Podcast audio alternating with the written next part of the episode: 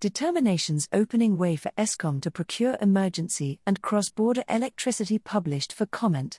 The National Energy Regulator of South Africa, NERSA, is seeking public comment on electricity procurement determinations received from Mineral Resources and Energy Minister Gwede Mantashe that are intended to open the way for Eskom to procure new emergency and cross border capacity. Mantashe has granted Eskom an exemption from the electricity regulations on new generation capacity to proceed with all three procurement programs, which have been named the Cross Border Procurement Program, the Load Shedding Reduction Program, and the Emergency Procurement Program, respectively. In a letter to the regulator dated January 31, 2023, Mantashe said the exemption granted to Eskom for the programs is to enable the utility to expeditiously deliver the much needed generation capacity. He also noted that Eskom will be applying to the National Treasury for various other procurement related exemptions, but that there is an expectation that the programs will comply with all other relevant legal prescripts. The determinations have been submitted under Section 34 of the Electricity Regulation Act and are required to enable procurement in line with allocations outlined in the current Integrated Resources Plan, the IRP 2019, or to exempt such procurement from the IRP 2019. The regulator's concurrence is also required before procurement can proceed. The consultation paper released by NERSA indicates that Mantashe is proposing that Eskom procures the following capacity to address the current energy crisis and contribute towards energy security. Up to 1000 megawatts of cross border capacity from a range of energy producers, including utilities or independent power producers in the southern African region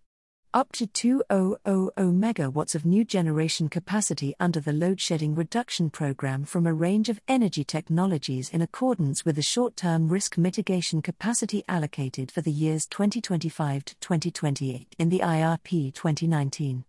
up to 800 megawatts of new generation capacity from a range of energy technologies in accordance with the Emergency Generation Procurement Program for the years 2029 to 2030 outlined in the IRP 2019.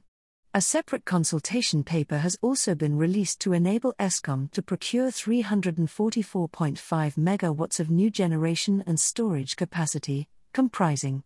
75 megawatts of solar photovoltaic PV to be located at the Lethabo Power Station in the Free State. 19.5 megawatts of solar PV, to be located in Sere in the Western Cape. 100 megawatts of solar PV, to be located at the Komati Power Station, in Mpumalanga, and 150 megawatts of battery energy storage at the Komati Power Station. Both consultation papers are available on NERSA's website, and stakeholders have been given until March 15 to submit written comments on the ministerial determination.